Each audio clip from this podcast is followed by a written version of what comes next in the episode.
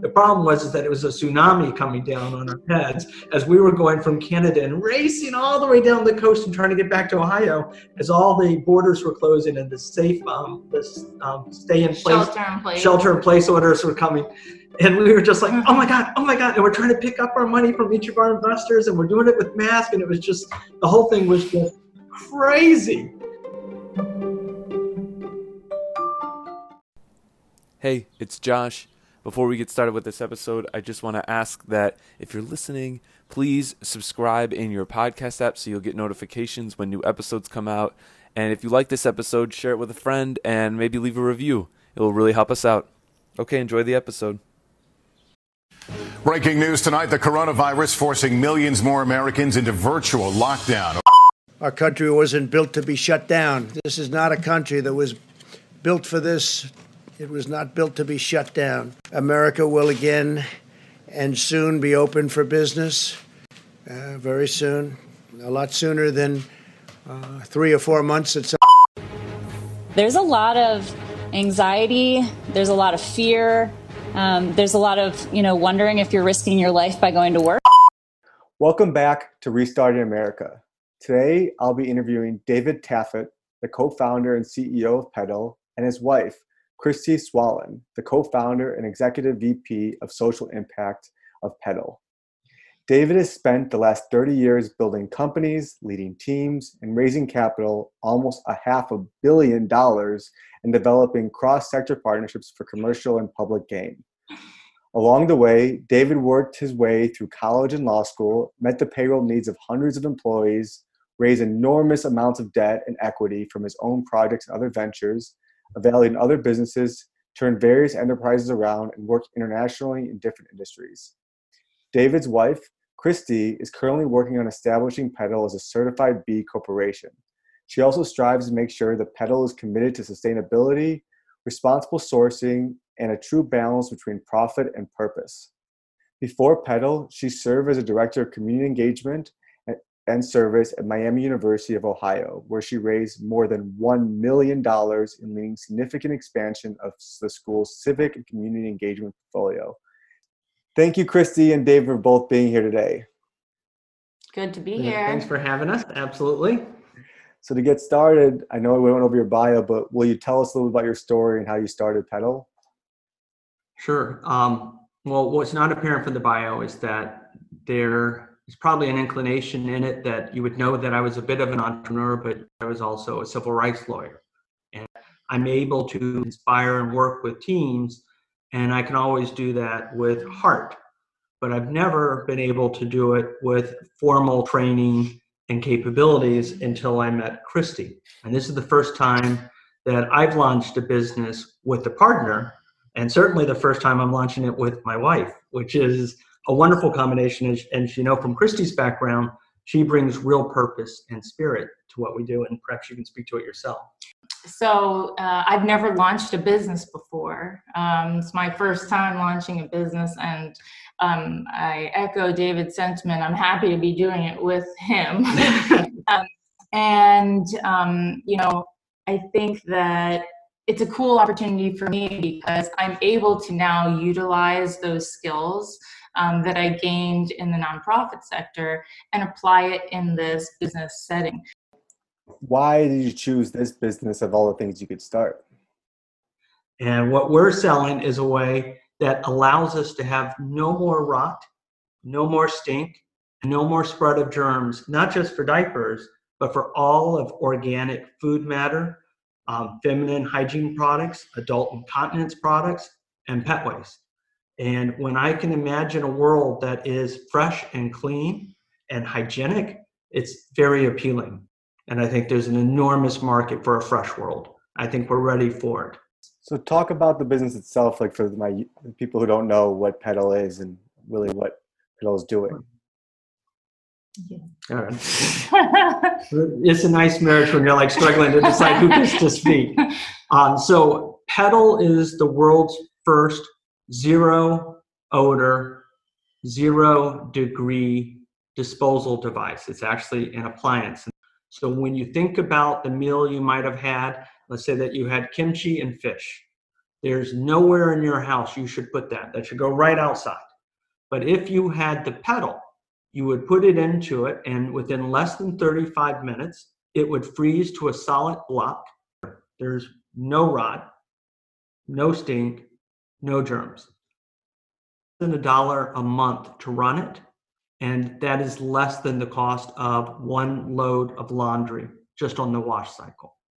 When he says block, the important thing to notice note is that um, there's actually zero humidity inside of the pedal. So, you know, when you put something in the freezer, um, you'll take it out after a few days and it's like a block of ice. So everything in there gets frozen, but it's completely dry. Um, so it makes storage, I think, more efficient. Um, yeah, that way. So talk about like your backgrounds and how you being a parallel entrepreneur and your social activist, how you able to start Pedal and why you think this combination is so effective. I would say that um, whenever you start a business, you always want to start with a commitment to people. And if you want to focus on the people, you need to connect with them. And to connect with them, you have to have purpose and you have to have empathy. And because I have that philosophy, it's a natural marriage for Christy and I to run a business because I've never gotten the formula just right. And so I think that would be the part where you would yeah, well, I would just say likewise, you know, David has decades of experience running all different kinds of businesses. Um, and this is my first time doing this. So if we if we had the company and we decided that we wanted it to be purpose driven um, and stand for something, um, that's great. But a lot of times companies don't actually have that background expertise to know, okay, Mhm. how do we start to engage with nonprofits? You know, how do we build a grassroots campaign? Um, these are things that kind of come afterwards. They're kind of afterthoughts. And it comes down to where I'm responsible for execution and she's responsible for voice and heart. And we agree and we trust each other, which makes it much easier to operate. That's wonderful. So um, I, I've heard that you guys also have a very unique approach to funding um, and uh, about crowdfunding. And can you guys talk about what is going on there and how you started with that? Yeah, um, as you noted in the bios, I've raised close to half a billion dollars so far in my life. I want to see competitors. I want to know someone that I'm going to have to beat or someone that is going to be threatened by my presence because it means there's something worth having. But the second side of it is I want to be able to facilitate a buy of intelligent money. I want people who are looking to make an investment to look into the venture as I've presented it and say, yes, I will invest money in this. And by their making that statement, I now know right, I have both sides of my affirmation. But in this business, it's the first time as I um, it's the first time we're doing a consumer product. I've ever done a consumer product. And what I didn't know until I started down this road was there's not a lot of money for seed investment or early stage investment in consumer products, which is why they have Shark Tank and things that have to be sensationalized to draw attention. So, in order to launch something like this, you'd have to have at least three to five million dollars. You have to manufacture it and you have to put it out in the world and hope that they come. I don't believe in that philosophy. So, what I wanted to do instead is find a level of affirmation. And the way I did it is I went to what I had determined from my research was the very best crowdfunding or pre sale event manager in the country, and that's Rain Factory. And Rain Factory has for six years launched the most successful ventures that have produced hundreds of millions of dollars in pre sales for their uh, companies. And my feeling was that, well, and I should add that they're also very selective. They don't take everyone that comes to them, they're very careful about who they pick. So I knew if they chose us that that is a level of affirmation. So I went to make a presentation to them over the phone because of everything that's going on in our world. And they immediately got it. They understood why pedal was powerful. They see that it was absolutely going to be a category killer and they want it in. But for the first time in their six years, not only did they say we're in, they're in 100% for equity. They gave their entire suite of services for equity in the company and invested close to $100,000. In six years, they've never done that. So that was the affirmation we got. And so our industrial designer, Scott Henderson, is world famous for putting out hundreds of products that 94% of what he does goes into mass manufacturing and mass um, retail. And he's also in a lot of museums. And he too took a, um, 80% of his fee in equity. So we felt good that we were in the right place with two partners that absolutely understood that this is, should succeed. So our pre-sale event now is seeking the people that want to be the founders, the people that will make this company real by buying the product in the net in, at the end of this month we're going to do it by buying the product early and we use those proceeds to manufacture it and deliver it to them and those individuals get it at a greatly reduced rate from what will be our ultimate retail rate. And so that's what a pre-sale event is. And where are you doing this pre-sale event? Is it on Kickstarter, Indiegogo, or your own website? we're doing it on our own website. Unlike a lot of the companies that generally um, rain factory would work with we're not we're, we are in no way a startup in the traditional way if you were to look into our company and see how deep our management is and the caliber of our people and our operations we are very much an enterprise and we're not just launching a product we're launching a branded enterprise because one of the things that i learned in life is that IP protection doesn't protect anything. It just ensures a lawsuit if someone infringes. The best way to protect yourself, the best moat you can make around the castle of your enterprise is your brand. So we're focused on our brand as well as our product, which goes back to the heart and voice that we discussed. So, what would you say beyond the funding do you think has been the, the most difficult parts in launching this business? We've had a number of challenges in every part of what we've done. And I would say that the part that's been most difficult for me because I am insanely impatient, that would be an understatement, would be the delays that we cannot control. And COVID has laughed at me and has taught me no matter how fast the virus moves, we're moving slower. And we've everything from how we raised our money to getting a camera ready prototype to being able to get into a studio to do photography with people to getting into video production everything has been delayed can you talk about like some of the thoughts that were going through your head when you had like canceled meetings early on and uh, maybe fundraising being cut short and kind of what happened with you in those periods and what, what your thoughts were yeah i mean especially for me as a as somebody who's launching a business for the first time I definitely started to panic. I thought, like, oh my God, you know, this is the end. We're never to be able to do this. Nobody's going to want to buy anything. Um, and, you know, once I kind of got over that initial fear um, and we started to talk about it, um, you know, we realized we could still do it and we can still succeed. And i think if we if we weren't able to um, you know be level headed in our assessment mm-hmm. um, we we could have stopped uh, we could have quit. But um, because we were able to stay calm through it i think we were able to identify ways that we could still win for me, this is the third time that I'm launching a business amidst chaos. Uh, the first time was after 11. I had um, run a co-location company called Meridian Telesys. And when everyone else was pulling back and really stopping their operations out of fear, I actually expanded nationally and started participating in buying more assets. I launched a company called Red Swan on Rachael Ray and expanded nationally at exactly the moment that everyone else was not willing to do it. And so I have a very contrarian approach and like a, a very open mind and I also generally have a, a fairly good sense of humor amidst pain. I find ways to laugh even when things are crashing down, where I'm just like, that's hysterical. So I think that in our interactions where she gets a bit more fearful occasionally, I just laugh and find ways to say, but look at this. Like, this is so much fun. That's awesome. One of the things that I have seen out of entrepreneurs is they definitely come in, and not business owners, they come in all shapes, sizes, and forms, and different kind of personality traits. And uh, but one of the things I've noticed is they all are inspired by something. And um, what I'm curious uh, is, is there somebody that inspires you guys right now, inspires you in general, um, and uh, and kind of having the mindset that you've been able to kind of keep pushing forward?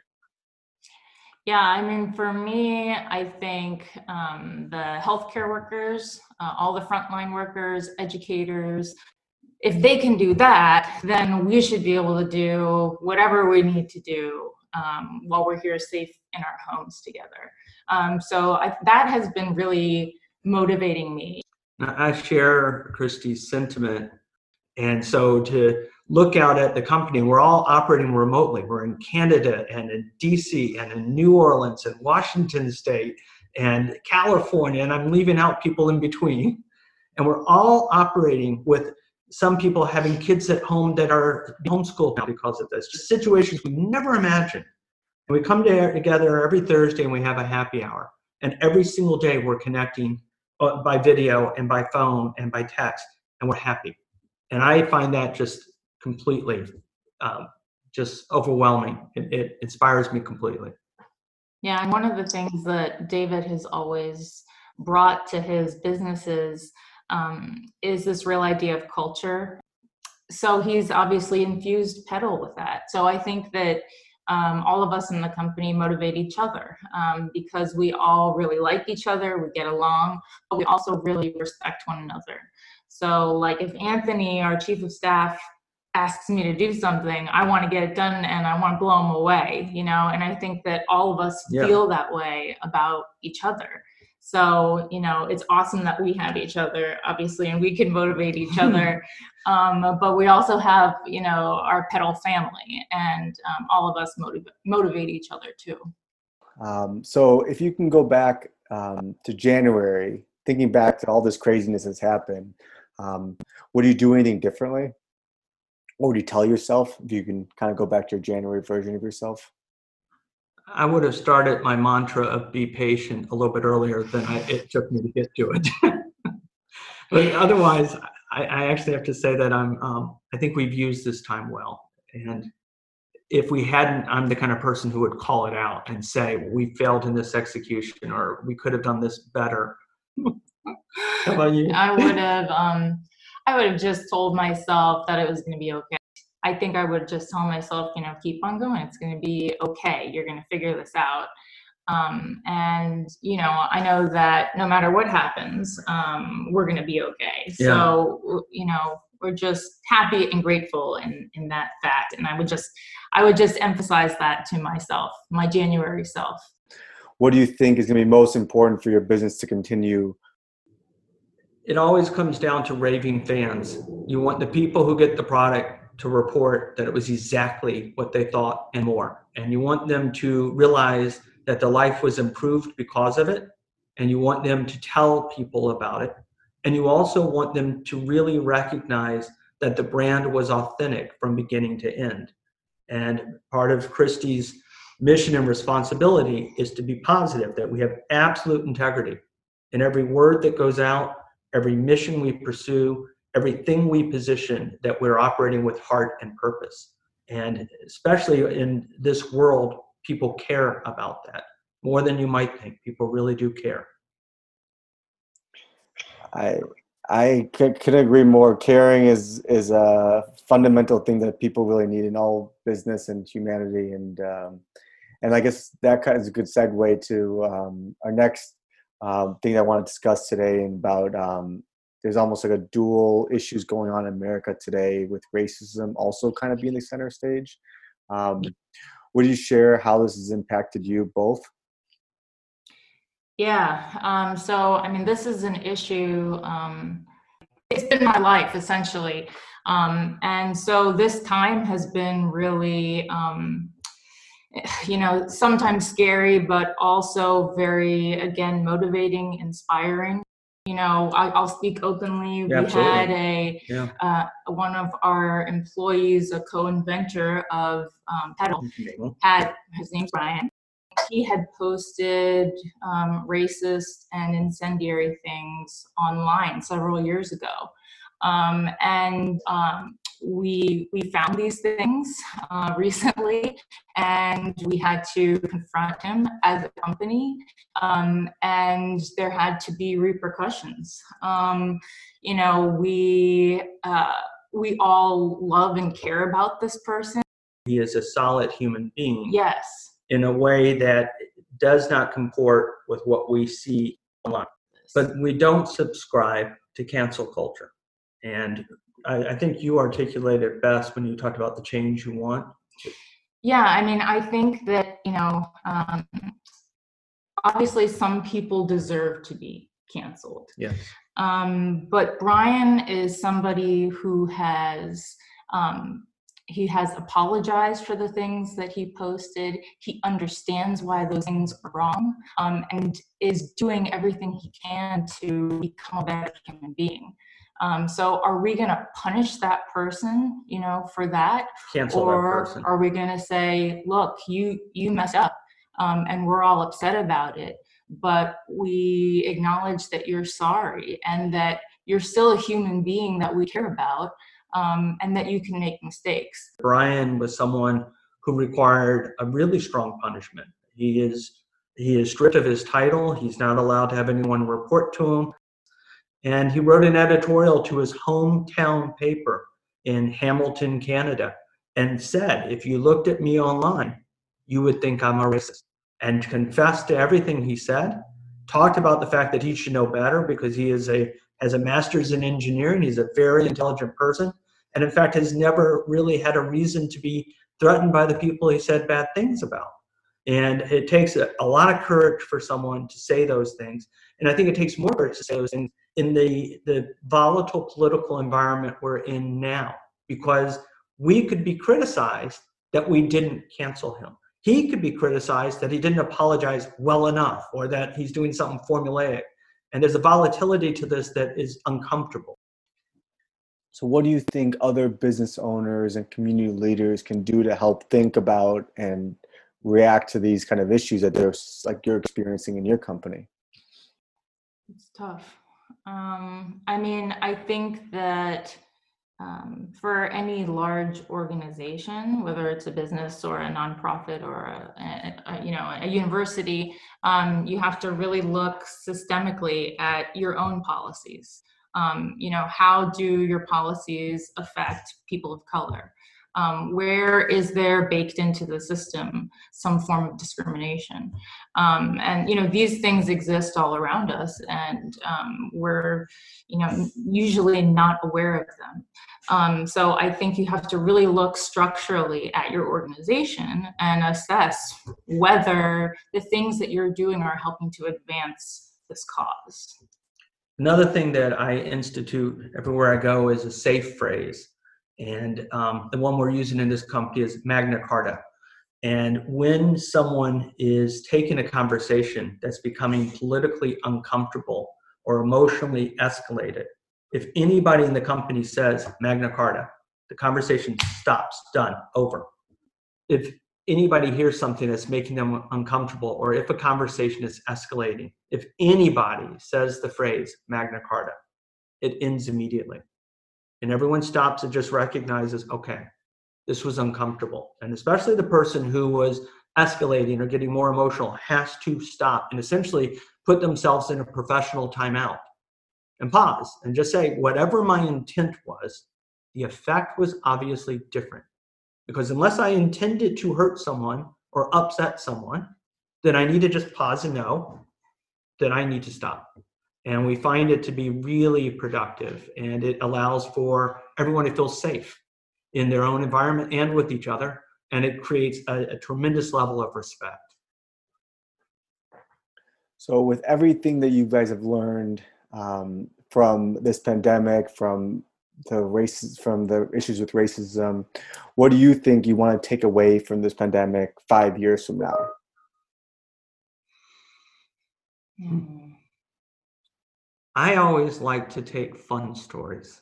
So I think this one is rich. I think it has given us so much. Like if you were watching even how we raised, we did raise money beyond, uh, raised a little bit of money, uh, several hundred thousand dollars above and beyond the equity investments of our partners. And as we were doing it, we could not have chosen a worse time. As an entrepreneur, you always want to be where the wave is about to be. Or as a hockey player, you want to be where the puck is.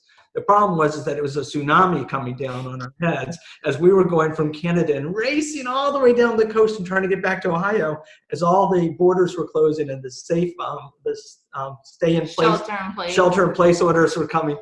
And we were just like, oh my God, oh my God. And we're trying to pick up our money from each of our investors and we're doing it with masks. And it was just, the whole thing was just crazy. And I think that all I want to remember is just there is nothing out there that time and distance won't make funny so long as you survive.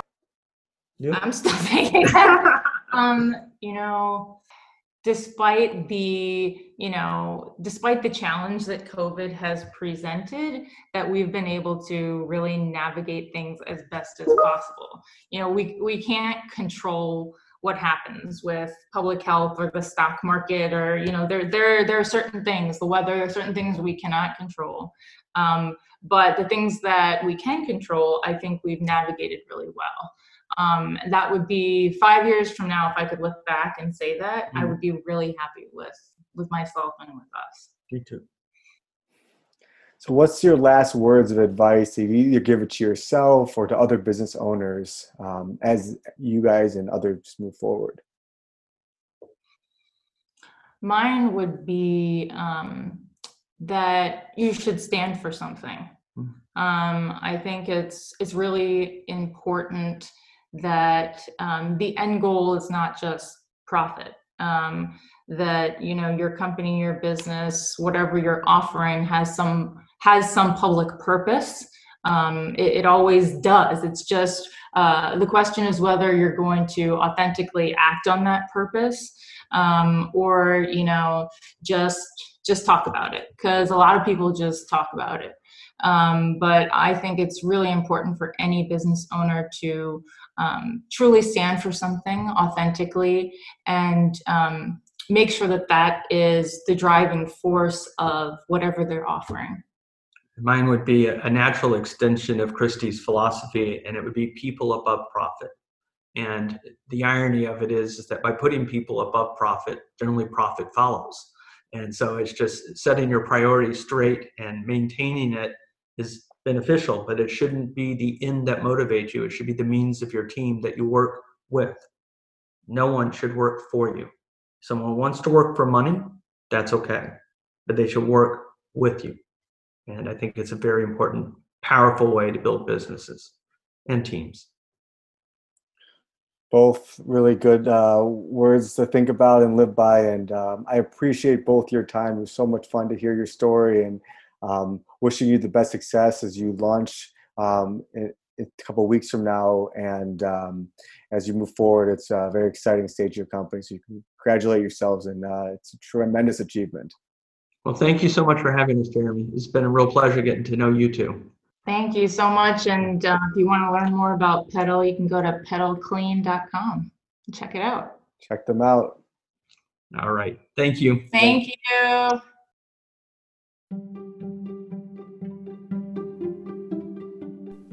Thank you for listening to this episode of Restarting America podcast.